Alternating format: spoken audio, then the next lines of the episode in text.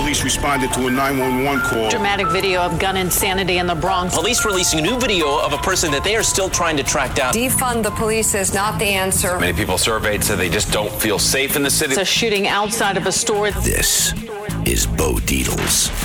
True Crime. Police this morning are searching for the person who turned this Harlem platform to a crime scene. A Red Apple Media Podcast Network production.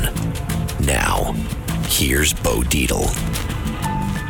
Hey, everybody, welcome to Bo Dietl's True Crime Story. Today, we got two very important cases that I worked with one of the fine attorneys there are in the country in the world, takes international cases, take everything. My friend John Q. Kelly, been around a long, long time. But before we go into the case, we're going to talk about two cases there. One is the uh, O.J. Simpson civil case that John took on and actually took his Heisman Trophy and took it away from O.J. And then we're going to talk about that young, beautiful young gal, Natalee Holloway, the young girl who went on a spring break to Aruba and never came home. But first, we got to talk a little bit about a friend of mine for a long time and a friend of John's. And John handled the case, I think it was 1985, John? It was a while ago. Yeah. Okay, so it's the famous New York Yankee Joe Pepitone. So Joe Pepitone was one of the most famous Yankees there was. He was a team player and he got into a little trouble. I think it was 1985 and then John called me up on this one and let's let's talk a little bit about that first and my deepest sympathy goes out to Joe Pepitone, Vinny Pepitone and the Pepitone family, a true New Yorker, a true American and a true Yankee hero Joe Pepitone. John, why don't you talk about what happened? Well, let's talk about Joe in general first. I mean, the odds of a kid from a blue collar section of Brooklyn, basically inner city, New York City, becoming, first of all, even a good baseball player, starting out playing stickball, but to climb up and make it to the majors and be a star, all star first baseman for the New York Yankees, coming from a you know a tough area in Brooklyn, Joe was just he was the epitome of New York City. He was colorful. He he spoke his mind. Remember, he had the first hair dryer in the locker room. yeah. He, well, well, hold on a second. He did wear a Fred. That was what we call a friggin' wig. Come on, John, stop that crap. no, that wasn't his hair. Real. Yeah, right. He started out real. Yeah. Uh, the, the one the one funny thing I don't know if Joe would want me to talk about or not is when he got stopped once by the cops and they took him out of the car and Joe saying, "Hey, you know, easy guys, I'm Joe Pepitone, New York Yankees." And the cops are like, "I don't give an f." And the cop told him to get on the trunk of the car, spread eagled. As he got out of the car, Joe tried to put his head up again and talk, and the cop grabbed Joe by the head to push him down again. And the cop was left with Joe's wig in his hand, and Joe standing there looking at him. Well, you know, and so the wig, by the way, so it was pretty crazy. Yeah, well, let's go answer. Let's go very lightly on what happened. So he got pulled over. Now you got to remember, Joe grew up with all the wise guys over there in Canarsie, and he had a lot of friends there. He was very good friends with Tony Sirica. I know that, and a lot of guys over there in that area were all Italian wise guys. And so Joe was walking on, on that level of uh, being not involved with them, but being around them. So when he gets locked up, he gets locked up. What were the charges again? I forgot, Johnny. Oh, he had a little bit of cocaine in the car, about a pound, and some guns and some other miscellaneous All things right. that were in the car, not in Joe's possession, in the car he was in, mind you. Okay, so Joe gets locked up for that. I think we were in the seven five, uh, John, when it happened. We went to the seven five. I think I thought it was seven three, might be seven. Oh no, no, yeah. maybe maybe it was a yeah. Matter of fact, Curtis said seven three, so maybe Curtis is right for once. So basically, I thought it was the seven five because then Vinny Pepitone was working for me, and then Vinny got involved, and I talked to Vinny yesterday, and he mentioned about Joe going to his daughter's house out in Kansas City. Was there a couple of months when he ended up passing away. But make a long story short, that was an ancillary nothing. You got to take a person's whole life, the whole volume of life. And Joe Pepitone was a great New Yorker, a great Yankee, a great American. And he used to tell me stories about going when they sent him out to Tokyo when he was playing, I think, on the Tokyo Giants. And he would be with all the Japanese gals getting oral sex, and then he was be in the dugout, and then he would have to go back out to, uh, I think, left field or right field, whatever he was playing, and he would put the he would put the cup over his erection, and he said the cup was raising up in center field and right field. and Joe Joe was one funny guy, and I, I, wish we could have a couple of cocktails with him and, and talk about old times. We're gonna miss Joe. So let's let's get to why we're here with our true crime stories. Which one do you want to start with, John? Let's talk about the juice a little bit. Okay, so everybody knows about O.J. Simpson, the one that killed two people. No doubt, blood. There was enough of blood there for a blood bank. There was enough evidence that would take things out. But it was a time. It was a time after the uh, cops they beat Rodney King. So it was a very bad time for cops. No one believed cops. And then my friend Mark Fuhrman, the little liar that he is, and he's a liar. You like him. I don't like when people lie. And they asked him the one specific question: Did you ever use the N word. Oh, no. And then he got tape recordings falling out of the out of the closets. And come on, let's let's be real about it. That didn't really turn the case. You could have gotten a video, John, with OJ stabbing the hell out of his ex-wife and that poor guy. That poor guy just went over there for a piece of ass, and the next thing is he got cut up like a like a chop meat, and then followed a blood trail, follow everything, and then he, he puts together this team of really fine lawyers. But the jury, the jury was never ever going to convict OJ, and you know that, uh, John. So let's let's go over a little bit now. You take on the civil case. Go ahead for which family and all that. Correct. But one thing with Mark Fuhrman, yes, I I do like Mark Fuhrman. I think he's a stand-up guy. I think he got caught on a question he wasn't prepped for on the stand, and you know that turned it into a chaotic shit show after that. But I think he's a really good homicide detective. And- uh, you know what? I take that back. I think he's a real good detective. You can't, again, you can't judge a person by one mistake, and he made a mistake there. And uh, it, I could have done the same mistake. You know, when you're not, when you get hit blindsided and you're asked the question when you understand, duh, you're thinking about what am I going to say? And you know, I agree with you. He was a real fine detective, but after that, he was with that one slur that they brought up that he said, he was like tarnished with that. You know. Yeah, and that was a shame too. So yeah. anyway, moving forward, it's funny. What is it? 25, 30 years later, after that, the Simpson murders, people will still come up to me and ask me if I think he really did it. well, you know, when you think about it, just just think of the murder scene. This is going to lead up to something else, Bill. I want to talk about, but just think about this first of all. So he he has a knife with him, Simpson. It's got to be at least a six inch blade. We know that. He slits Nicole's throat from ear to ear, almost severs her head entirely, and then walks through her blood before he engages in his one sided knifing of Ron. So this is Ron Ron Goldman, who I looked at the autopsy, had many defensive wounds in his hands, trying to stop him, probably saying, "Hey, what, what, what, what's going on?" And I do remember I was a Fox News contributor during the trial, and I remember one thing is, and I don't mean to laugh, but when he cut her throat, it went a quarter of an inch into her spinal cord. The knife. I mean, this guy was a vicious son of a gun, and he had the strength to do that, and he did do that, and there's no denying that he did it. But go ahead, Johnny. Yeah, well, the, you know, first of all, from your investigations, he would have been covered with blood on the front of him. Simpson would have been. He yeah. would have had bloody clothes, bloody shoes, no question about that. He loses his left glove at the scene because that was not the hand he had the knife in. So that's a glove that comes off during the struggle. The right glove stays on because of the knife. Mm. And he gets cut on his left hand on the middle finger. So when he's leaving the murder scene, he tracks through Nicole, Nicole's blood. He tracks through Ron's blood, and then proceeds to leave footprints in the size 12 Bruno Maglis all the way back to the back gate in Nicole's house to get in his car. Meanwhile, he's dripping blood on the left side of the footprints, his blood from the cut on his left middle finger. And on the fence. The blood's on the fence, too, that he went over. Yeah, well, the, yeah, the gate to get into yeah. Nicole's. We'll get to that afterwards. But then he gets in the car and he's still got his right glove on. So there's a smear of Nicole and Ron's blood on the console where he has his right glove on still.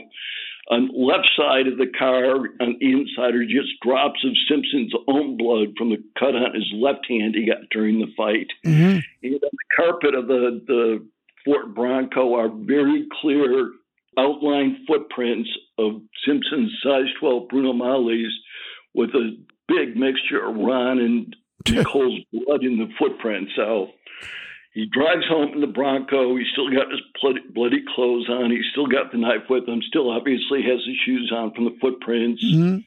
Parks up front. You remember all this, Bo? And there are Yep. blood drops leaving leading from the Ford Bronco Mm-hmm. right front gate and up to his front door and in the foyer. And everybody gets all caught up on the, you know, Kato and the bang on the, the wall and the glove that was found way over to the side of the house in the bushes, nowhere near this blood, these blood drops leaving to the front foyer.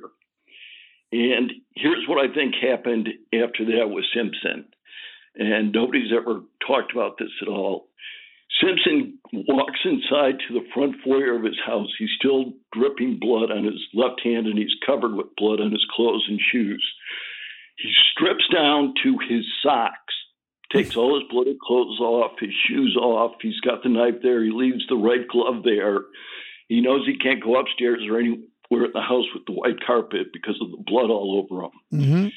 Goes upstairs, and as you remember, there were a pair of black socks found in his room with Nicole and Ron's blood on them, and that was because he didn't think there'd be blood on his black socks, and he left them there. So what Simpson did was change upstairs, come back downstairs, collect his clothes, his knife, his shoes, go back out the front door to the side of the house, the far side of the house, Mm-hmm. had a fence bordering it, and was running along in the darkness along the side of the house to get through his neighbor's yard when he ran into Kato's air conditioner. He wasn't climbing over any fence. He was running along there, and the air conditioner was about shoulder height, and Simpson ran right into it. That was the thud that uh, that little psychopath heard, right? Yeah, and when it came out, you know, he didn't see anybody. Simpson keeps running and doesn't know he's dropped the right glove there when he, you know, hit the air conditioner, probably dropped all the clothes and couldn't find the glove and kept going. Mm-hmm. He went along the right side of the house to the end of his property. Then he would make a left, cut through his neighbor's backyard, which he always did when he didn't want to be seen, Mm-hmm. cut across their his court, down their driveway, across the street, and put his clothes, his shoes, and his knife in a trash can on the next street over in a trash can, you know, in a setback place where the cops would never look. Mhm. Simpson was one smart guy. He knew the cops would search his property. He knew they'd search next door to the right where, you know, there were trash cans all along the fence and things. But this is what Simpson did when he wanted to avoid detection. He would go through his neighbor's backyard and through the front yard to the street there. Because a lot of people don't understand. This was O.J. Simpson. Everybody knew where he lived, so he would have been, uh, you know, people hanging around there, whatever, to see O.J. So he used to use this back exit to get in and out. Go ahead. Yeah, and once before, the last time he had uh, beat Nicole in '89, he had taken out a bunch of his, you know, prescription drugs and jewelry and stuff, and put it all in a bag when he fled from the cops, and did the same thing. He had stashed his bag of valuables in the trash can across the street from his neighbor's house, and sent Al Cowlings to go pick it up. Now, Cal, did. you did now. You feel as though Cowlings was involved with this in some way, right, Johnny? No, I don't. Oh, okay. I did this once before and had Cowlings pick it up from the trash can. I think this time the the knife, the shoes, and the clothes were all gone with the trash pickup at 6 a.m. the next morning, Monday Now- morning. Now back up, back up one second. You know, first of all, the Bruno Maglia's shoes were bought by my friend Al Tomatoes. Remember Al Tomatoes? He bought Sure. him. He bought him the shoes. Those Bruno Magli shoes. He used to play golf with them all the time. So that was one verification. Now, during the original criminal trial, what you just spoke about was all brought up. Am I correct in the criminal trial, John? No, they hit it all wrong. You know, Marcia Clark and Darden tried to, you know, put together a scenario where Simpson went over the fence next door to his property and dropped the glove there and blah blah blah. So which- how now it's very important, John, because like I said, I know you forever. How obviously brought this all up during the during the civil trial, which the abundance of evidence is nothing like criminal. Am I correct? Correct. Now, when you did the the civil trial, you presented this case the way you just presented to me, right? Correct. I actually I deposed Cowlings. I brought him in, put him on the stand as a hostile witness, and he admitted to both seeing Simpson pull Nicole's hair and hit her, and to also fetching Simpson's belongings from a trash can across the street from his neighbor's house. Okay, let, let 80 yeah, John. I'm sorry to interrupt you, but listen, we're going to stay with the O.J. Simpson thing. We'll do Holloway another time because this is so damn interesting. Let's pick up from what happened then, because you were telling this story, and I'm sorry to interrupt you because it's so interesting what you're saying. So now, why don't you take up from where we left off? Okay. Okay, so he, so Simpson puts the stuff in the trash can across the street, knowing that no one will check there for at least a couple days, I'm sure. And Bo, you know, as an investigator, also the first thing someone does with a murder weapon after they commit a murder is want to get rid of it. Yeah. Agreed. Yes. Okay, all this shit about Simpson hiding the knife and stuff in his golf bag, going to Chicago, and The bag, yeah, the bag, bringing the evidence to Chicago. That was all bullshit. The first thing he wanted to do was get rid of that stuff because he knew the cops were going to be over there knocking on the door any minute. So after he leaves it in the garbage can across the street, he comes back into his backyard and this time walks around the front part of the house where the pool is and the guest house looks out. And that's when he runs into Kato and Kato tells him about the pounding on the back by his air conditioner and things. And Simpson's like, oh, you know, don't worry about it. But that's why, like, you never saw Simpson concerned about any of this stuff being found the shoes, the clothes, the knife. He knew if it hadn't been found by daybreak the next day, it was never going to be found. And people just don't talk about trying to reconcile the, the drops of blood from the Bronco to the front door and the Yeah, and there was some bull. blood found over And the there was one thing, it. Johnny. There was one thing I remember is what they the defense was saying about the whenever you're testing blood, you put a mixture of this in there and that, and it it, it makes the compound different. I mean, they drew every piece of bullshit thing, uh, the defense, anything they could think about, and they were the prosecution was truly outgunned as far as with that defense. You feel the same way? Oh yeah, I mean, uh, Marcia Clark was a hard worker, but was way too emotionally invested in the case, and oh, everybody, but he saw Dar- Darden for what he was, which was, you know, a very poor attempt to have, I hate to use the word token, but to have a black prosecutor going after Simpson, thinking it would, you know, And- help the jury in some way. One thing I remember, John, one of the big things when I was on a Fox News contributor there, and I took one of my golf gloves, just a golf glove, and I showed it was it fit me. I mean, it was a large, and it fit me perfectly. Then I showed when you spread your hand, you, you can't put it on, and that's exactly what the defense attorney, what's his name there, the fella uh, that passed away, uh, really, Cochran, what Johnnie Cochran did, and I showed it on television. If you want to spread your fingers, the glove ain't going to fit, so you got to quit. I mean, so basically, that was the rhyme and reason for this moronic jury to uh, quit OJ on these murders. So now let's follow him. Now you, we're up to the fact that in dumping stuff now, getting on the plane to Chicago. Get Yeah, I think he probably did. You know, he had that. He had a big cut on the middle finger of his left hand, which is the hand he lost the glove on.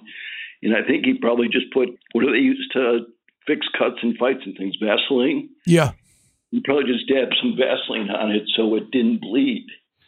But going back to the gloves, Bo, for a second, uh, in the civil case, I actually handled all the glove evidence, and I put on the the I don't think it was manufacturer, but the wholesaler of the gloves to explain the sizing and how they can be manipulated. And as part of his testimony, the judge let me have the guy put the gloves on and manipulate them, meaning they became all uncrinkled, all the dry blood was gone. He worked these gloves till they were huge. And then they just uh, expanded. Yeah, good. Yeah. And then when I got Simpson on the stand who was cross examining him, you know, I just set the gloves on the railing in front of him. That's all that had to be said. You know, he never tried them on again now that they had been manipulated. And, you know, knew they were going to fit this time, and they just, get, you know, stronger So why, why don't we why don't we bring everybody because it's part of the case too. Okay, he goes to Chicago to do a signing thing. I think John. What was that about? A golf outing. Okay, so now when he comes back, uh, Kardashian meets him at the airport. Am I correct? And then Kardashian grabs his bag or something. What was with that?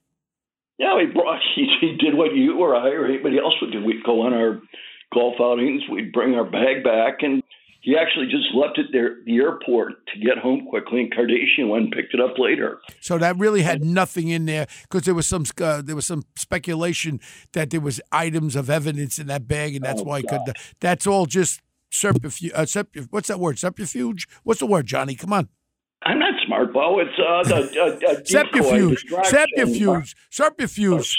subterfuge. That one too. Okay, good, Johnny.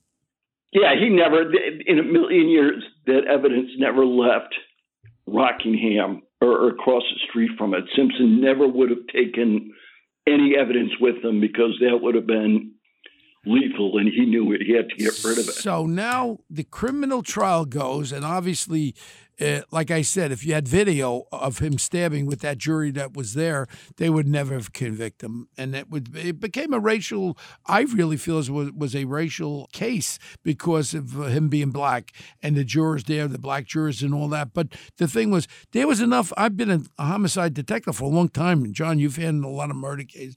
I think the preponderance of evidence was so overwhelming. It wasn't even close.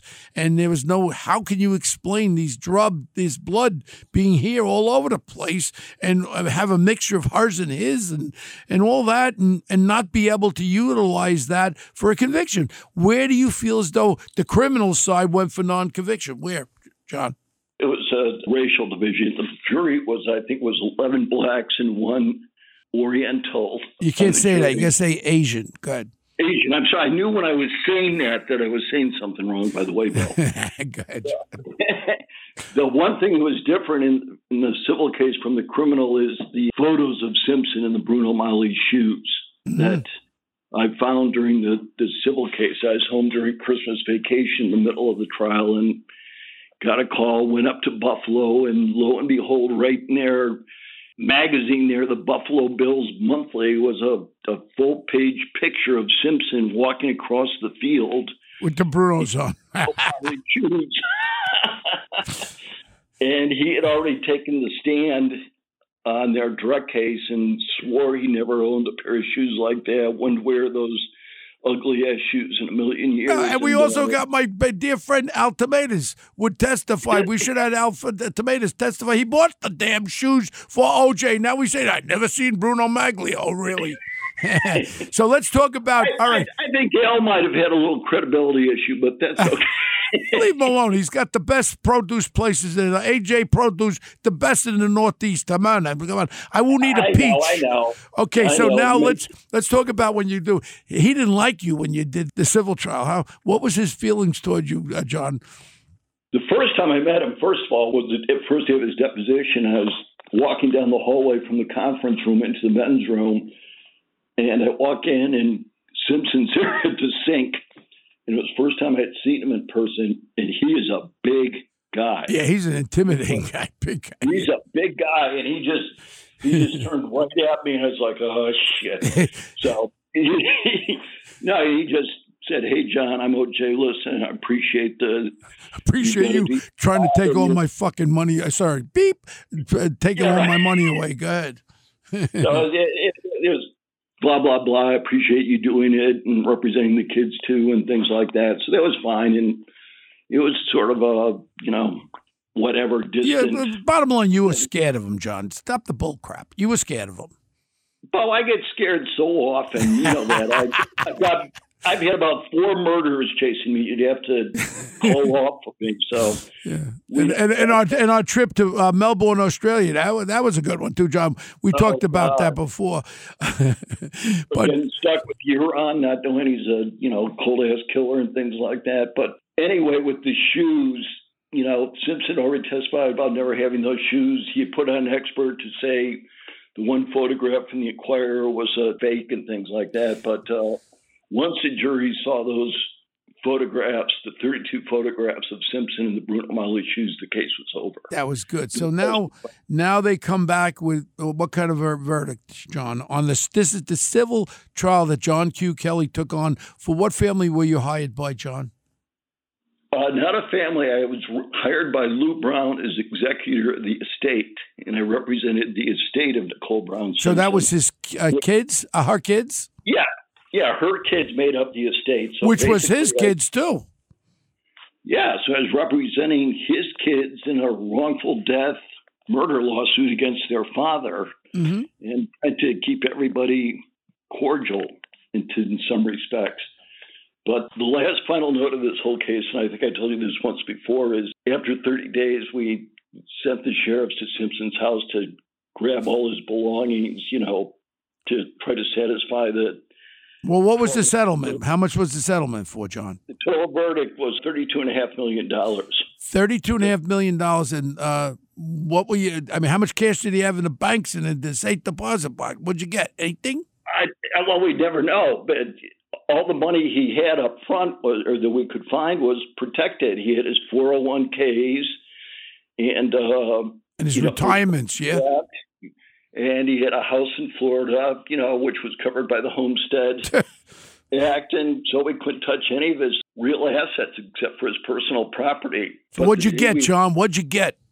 From auctioning off that stuff, I think we netted like a million bucks or something. Well, what was the most important thing that you took out of it? Come on, John. Okay, well, let me finish the story. Okay. when they searched the house and they found all the furniture, got all the furniture and rugs and trophies and everything, the sheriff calls me in New York and told me that they had not found the Heisman Trophy, which is one thing I was after. And so I called Simpson's attorneys and asked if they would voluntarily turn over the Heisman to me because I represent the kids and rather than have it go to Ron Goldman's estate. And they called Simpson, and Simpson told his lawyers to tell me that Kelly has a better chance of winning the Heisman Trophy than me ever giving it to him, which I pretty funny. So I, I had to hand it to him. But, uh, so you never got it? You never got the Heisman Trophy? Yeah, he eventually turned it over. His, uh, you know, one of his uh, gophers had it hidden somewhere. So hold on a second. Where where is the Heisman Trophy now? Some stupid ass paid a quarter million dollars at auction for it and has it locked up somewhere, and it's probably worth about five thousand now. Yeah, and the kids got the the estate got that money, right? So Yeah. So wow. all- I mean, it was really weird. Simpson used to call my home in New York on the weekend. And like a couple times, one of my kids would answer it and say, "Dad, phone." I'd say, "Who is it?" And they'd be like, "It's O.J. Simpson."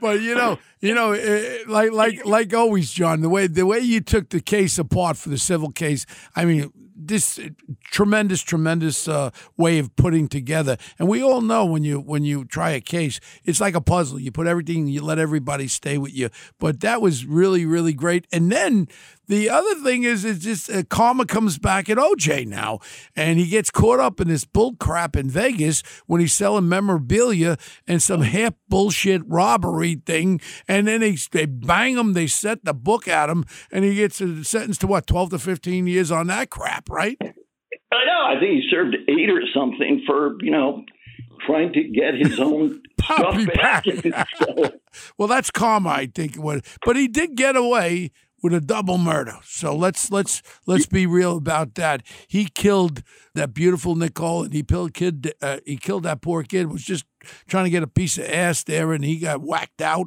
It's a terrible story, and people forget it. And oh, OJ, OJ, he's my guy, and all that kind of crap. He's a murderer. End of story, Yeah. and that's the bottom line. But you know what, John? A lot of people listen to the story. Now, John Q. Kelly's been in business. How many years you been an attorney, Johnny? oh, Jesus, forty years. 40 years. And we've handled a lot of cases together. You are one of the best of all attorneys that I've ever met. And part of it, just by you explaining this whole OJ case, just shows people who are listening this is the guy that you want to take a case and you live and breathe it. And uh, how do they get in touch with you, Johnny, if uh, somebody wants to reach out to you? No, but they they found me. You just Google my name. I'm in out of New York City. I'm in Greenwich, Connecticut now, and you just uh, punch in John Q. Kelly, and you'll see my lovely face and contact information. Right. And uh, again, while we're on the air, I just want to thank you too, and let the people know that you've probably saved my life yeah, at least three times in different places around the world. So thank you for that. I love you, John, and and and, and listeners. Again, truly one of the great attorneys. And what we're going to do, John, we'll go and we'll do another show on the Natalee Holloway, Holloway thing. This was too good when you started to tell the story. Look, I'm a detective, but listening to you, the way you place it together and piece it together, was a true, true thing of art and people don't understand. If that was presented but then again i think if it was presented that way with all the evidence he still would have been acquitted and i think you agree with that right oh. john? Oh absolutely. No question you know and it, nobody could walk away with a conviction in that case against simpson in that you know era of the rodney king and you know riots and you know burning down the west side of LA or whatever it was. So it was Yeah. it was tough times out there. So all right anyway, all right, Bo. I love John, you. Listen-. John Q. Kelly. Anybody wants to reach out, you just Google him. One of the greatest attorneys ever, ever, ever. Thank you for your time, and I'd love to have you back when we have you back on the Holloway case that John handled also. And there's some funny things in that one. Uh, all I got to say is Chris Cuomo.